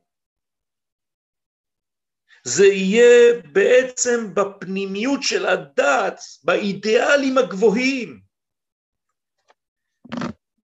מה יהיה בעולם החיצוני, בעולם שנראה בעיניים? אנחנו כבר רואים את זה היום, רבותיי. בדיוק הפוך. בעולם החיצוני יהיה הרס. הרס, רבותיי. שוב פעם, מי שמסתכל על החיצוניות היום הולך לאיבוד. הוא מת מדיכאון, לא צריך אפילו מחלה. וירוס הדיכאון יותר חזק מהקורונה. בעולם החיצוני יהיה הרס, משברים, חורבנות. לא תהיה הכוונה מספקת לאותם כוחות אדירים חדשים. כלומר, המצב יהיה גרוע יותר ממה שהיה קודם. יהיו בעולם מלחמות נוראיות, הנדסה גנטית, אני יודע מה, סמים, שבירת כל המערכות שאנחנו מכירים בסיוע של המדע, של הטכנולוגיה ושל כל מה שהתפתח ביניהם. אבל מעל הכל, מה יהיה? אובדן ערכי האמונה והמוסר. רבותיי, אני מזכיר לכם זוהר מפורש, אשרי מי שיחיה באותו דור, ואוי למי שיחיה באותו דור. איזה דור? עכשיו, עכשיו, ברגע הזה, רבותיי. עד מתי הדברים יהיו ככה? עד שתופיע דעת אלוהים אמת ממקור ישראל. ואז היא תשלים את כל החסרונות האלה בבת אחת. רק אז, כשתסתיים הנסירה, כשיסתיים המצב שבו אני עומד במצב הופכי, מנוגד, הפסקתי כבר, הנסירה שלי, החיתוך שלי מערכי הקודש הסתיים. ברגע הזה תהיה אפשרות לבניין עולם חדש של נצח, שינצח את הדברים הרעים. יש סוגיה בשמונה קבצים של הרב, שהוא מגלה את הרז הזה שעכשיו דיברתי עליו, הרז של הנסירה. כמובן שהוא מייחס את זה לגמר התיקון. הוא אומר שכל אורחות ההסתה, כן, הולכים להתקבץ יחד בתיאוריה האחרונה של העולם. אתם רואים שאנחנו בעולם של תוהו ובוהו. והוא אומר שההרס הזה יהיה עוד יותר גדול איפה? בלאומיות הישראלית הכפרנית. אנשים שיכולים לנופף בדגל ישראל ולכפור בכל הקודש. הרב אומר שהאנשים האלה יאמרו בקול חצוף שאין להם שום חלק בקודש. רבותיי, זה ההסבר העמוק של תהליך הנסירה בקבלה. זה לא סתם עניינים טכניים של שתי בחינות שנחלקות לשתיים. אה, בסדר, הבנת איך זה עובד מבחינה טכנית. אתה יודע מה זה אומר בחיים? מדובר בבעיטה, בכפירה הגדולה ביותר בכל מה שקשור לקודש. זו הנסירה, רבותיי. זה מקביל לתהליך נוסף, פנימי, נסתר, אתם זוכרים? כי הרי אם הדברים השליליים כל כך קורים בחוץ, הרי שמבפנים יש לפחות משהו באותו משקל, רק שהרע יוצא החוצה והטוב גנוז. ולכן מה יהיה באותו זמן בפנים, בפנים, בפנים? בשורות טובות רבותיי. הסגולה תתגבר, הסגולה הנשמתית של ישראל, היא זו שתצוף, היא זו שתהיה דומיננטית. כלומר, כל ההתעוררות הטבעית שבשחר ימיה של הציונות החילונית הייתה לקום ולבנות ולעלות לארץ ולהילחם עבור ארץ ישראל, לקחת את גורלנו בידיים, לבנות מחדש את העם בארצו. כל זה נבע מדבר אחד, מדחיפה אלוהית עליונה, מהדחיפה של הנשמה הפנימית של ישראל, המאיצה בכל איברי האומה, אבל מבפנים, לא מבחוץ. מבחוץ לא נראה את זה. זאת הסגולה. רבותיי, חייבים לראות את מכלול ההיסטוריה כחטיבה אחת. ועכשיו לעניין הקשור ספציפית לסוכה, כי הרי אנחנו רוצים להיות שותפים במהלך הגדול הזה של תיקון העולם. אומרים לנו חכמים, המקיים מצוות סוכה כהלכתה, מה זה? כלום. אבל קיימת. אתם יודעים מה קורה לאדם הזה?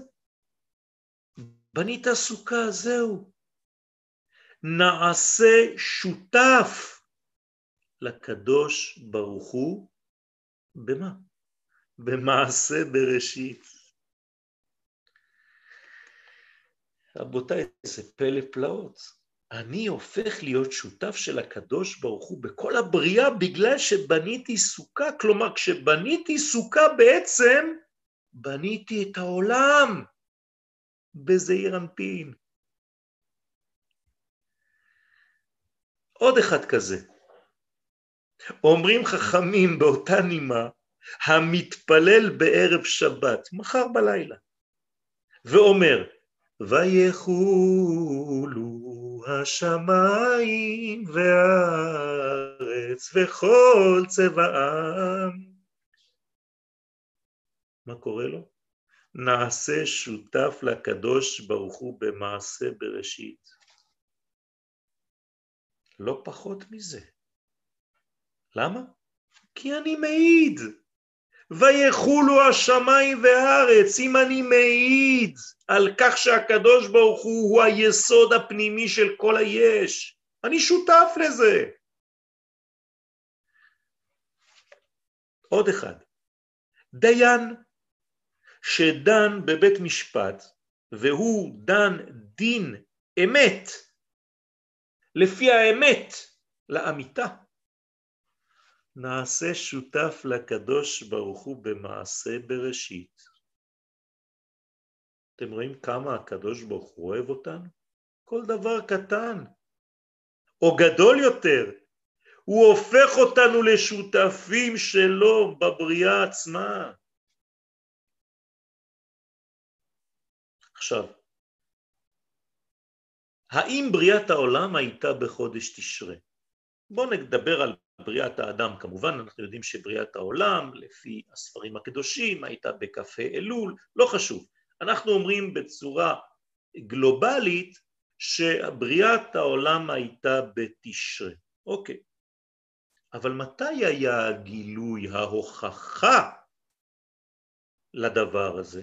רק בניסן של יציאת מצרים. הרי אף אחד לא ידע. רק כשעם ישראל יוצא ממצרים הוא הופך להיות העד. לכן דווקא בניסן היא התגלתה כל התכלית הזאת של הבריאה, שיכירו כוחו ומלכותו. לכן גם אם הבריאה הייתה בתשרה, הידיעה של אותה בריאה, הגילוי לעיני כל הנבראים, הכל היה בניסן. ואז אפשר לומר שבעצם ניסן זו הבריאה האמיתית, כי זו התכלית האמיתית של כל הבריאה, לגלות את שמו בעולם. בגלל זה רבי טוען, רבי יהושע, שבניסן נברא העולם באמת, לא שהוא חולק על איזה תאריך, הרבה יותר עמוק רבותיי.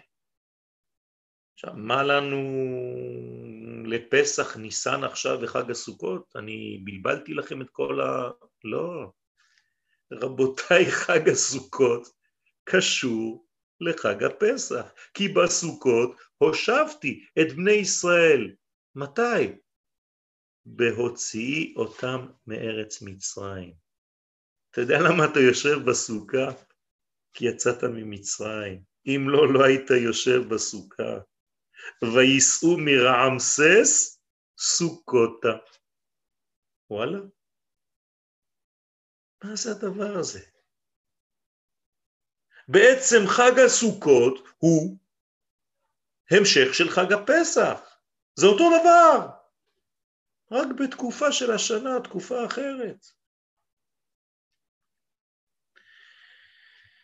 לכן כשאנחנו מעידים ואומרים בערב שבת ויחולו השמיים והארץ וכל צבעם ויכל אלוהים וכולי וכולי וכולי אנחנו בעצם מעידים בזה על אמונתנו שהקדוש ברוך הוא ברא את העולם, העולם לא קדמון, העולם לא היה תמיד, יש לו התחלה בזה אנחנו מקיימים את תכלית הרצון האלוהי, לגלות, כי זה מה שהוא רצה, שנגלה.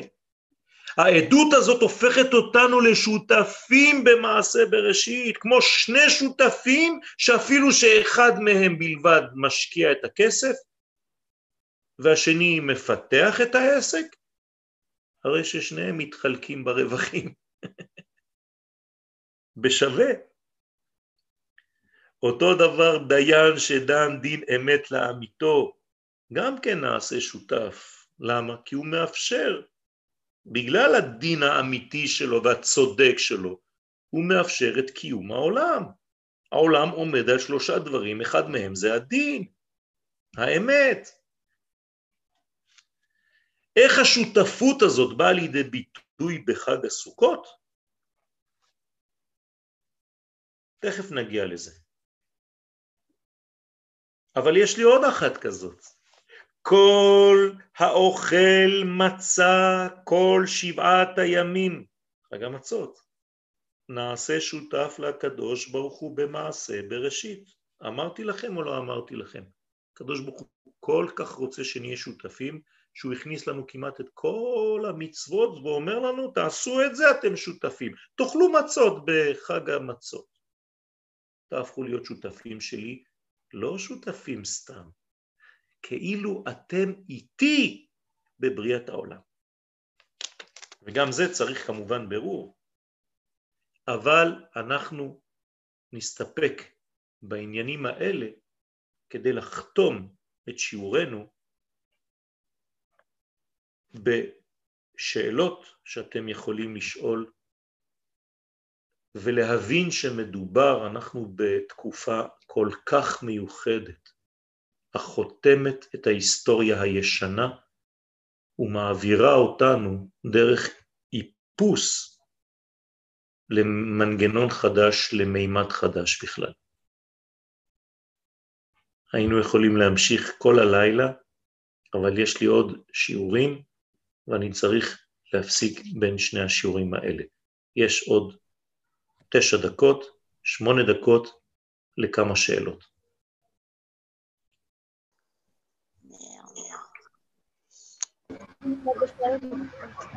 שלום.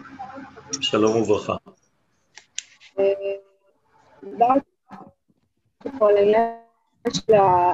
איך החטא בעצם, התשוקה של החטא משרתת אותנו לקרבה יותר אה, גדולה. פשוט מאוד. כמובן שכל הדברים אה, מתייחסים בדיעבד, כן? לא מלכתחילה אני אחפש דרכים להשתוקק לחטוא בשביל להתקרב להשם. נכון. קודם כל זה בדיעבד, אבל התשוקה עצמה, אני לוקח אותה כערך, כערך אבסולוטי.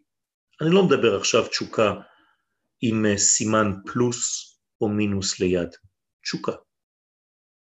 התשוקה היא אנרגיה, התשוקה היא דחף חזק מאוד, שקשה אפילו לעמוד. פשוט לנווט את התשוקה הזאת לחלק הטוב. אותה תשוקה שמשכה אותי, אותה תשוקה שהפילה אותי, אותה תשוקה שמשכה אותי לחטא, אם אני משתמש בה והופך אותה, התקפיה והתהפכה, פשוט מאוד הופכת להיות בשבילי המנוע הכי חזק שיש. אין יותר חזק מזה. למה דוד המלך תמיד רצה לזכור את מה שהביא אותו לחטא? וחטאתי נגדי תמיד, כדי שיהיה לי לפחות את אותו הכוח שדחף אותי לרע, שידחוף אותי עכשיו לטוב. זה הסוד הגדול, רבותיי. אל תיפלו לקטנות. תיקחו את הערך האבסולוטי של הכוח הזה ותשתמשו בו. לא שוברים את היצר, פשוט נותנים לו כיוון חדש. מקווה שזה ענה. אפשר שאלה קטנה? כן, תודה. תודה רבה, רגע, כן. שנייה, שנייה רגע, סליחה. אה, לגבי הערב המיוחד הזה, ליל הושענא רבה, מה, מה, קורה, מה קורה לפני הזיווג בעצם? עכשיו סיימנו, כמו שאמרת, את כל התהליך, אנחנו יש חותם.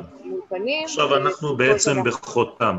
יש חותם וחותם בתוך חותם. זאת אומרת שכל המנגנון עכשיו מוכן. אנחנו בעצם ערב ערב הזיווג.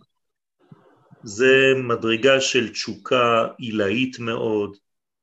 אנחנו יכולים לדמיין את זה פשוט בחיים שלנו. אני לא ממציא דברים. כשהרמב"ם רוצה לומר לי כמה אני צריך להיות קרוב לשם, הוא נותן לי דוגמה של משיכה לאישה. מעניין מאוד. אין לו דוגמה אחרת? זה מה שבעצם מתרחש בין הקדוש ברוך הוא ובין כנסת ישראל כמובן במימדים אסטרונומיים.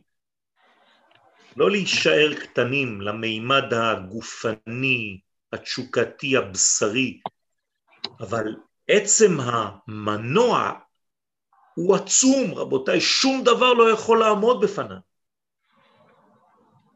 ולכן ברגע הזה, בלילה הזה, אנחנו חותמים את כל המערכת לפני אותו חיבור.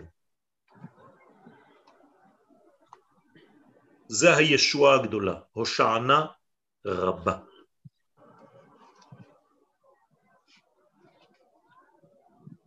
הרי אפשר עוד שאלה קטנה? כן. Uh, המדרגה שאתה מדבר עליה, זה, אפשר להגיד שזה המדרגה של נדב ואביהו, שבערה בהם אש השם? כן. אותה מדרגה, הבעיה זה עוד פעם הכיוון.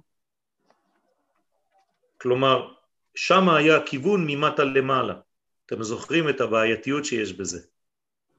אמרנו שכל הכוונה שלנו היא לאפשר לו יתברך לרדת, בשום פנים ואופן לא לעלות.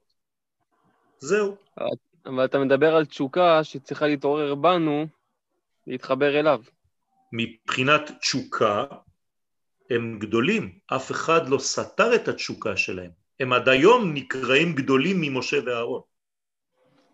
בגלל התשוקה.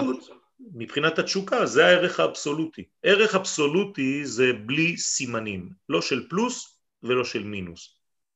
זה המנוע בעצמו. זה כמו מנוע. אתה יודע שמנוע אם אני הופך את הפלוס ואת המינוס הוא מסתובב הפוך. מנוע חשמלי, זה אותו דבר, אותו דבר. פשוט צריך להבין, לפי הלימודים של האמונה שלנו, שאמונה זה תמיד ממעלה למטה. זהו. תודה. באהבה. רבותיי, תודה רבה לכולכם, שיהיה לכם ערב מהנה, אני מקווה שתמשיכו, שלחתי לכם כמה שיעורים שיצאו מהתנור, אז תעבירו אותם גם לחברים, אני רואה כמה פנים חביבים שהתגעגעתי אליהם, אז uh, בעזרת השם של uh, אחים ואחיות נפלאים, תודה רבה לכולכם, ברכת השם עליכם, ובעזרת השם נזכה לחותם הגדול ולחתונה הגדולה בין השמיים והארץ. הרי זאת המגמה של כל חג הסוכות. חג הסוכות זה חיבור בין שמיים וארץ. אין יותר גדול מזה. לא סתם שם שמיים חל על הסוכה, כיוון שבתוך הסוכה הזאת שם הוויה ושם אדנות. אין יותר גדול מזה. אז ברכת השם על כולנו ושנזכה גם כן למספר הזה, 91, של הגמטריה של הסוכה. תודה לכולכם. יום הולדת שמח. אמן. תודה, תודה, יישר כוח. תודה רבה. הרבה בריאות, זכה שנים רבות ונעימות, אמן. אמן כן יהי רצון. תודה רבה לכל החברים. עם התלהבות כזאת, חייב לעבוד. מזל טוב, מזל טוב.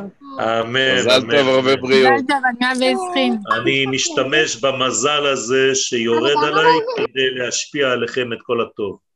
אנחנו מרגישים. אין לאמור.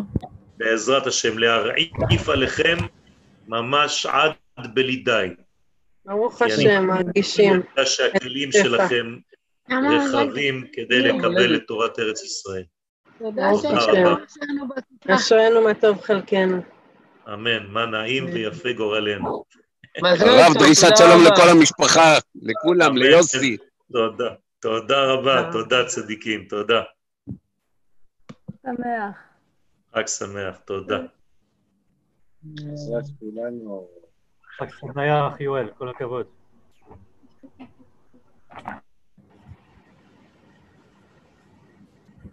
חג שמח, שלום. השיעור תעלה הערב בעזרת השם ל- לאתר של הרב יואל, www.רביואל.com.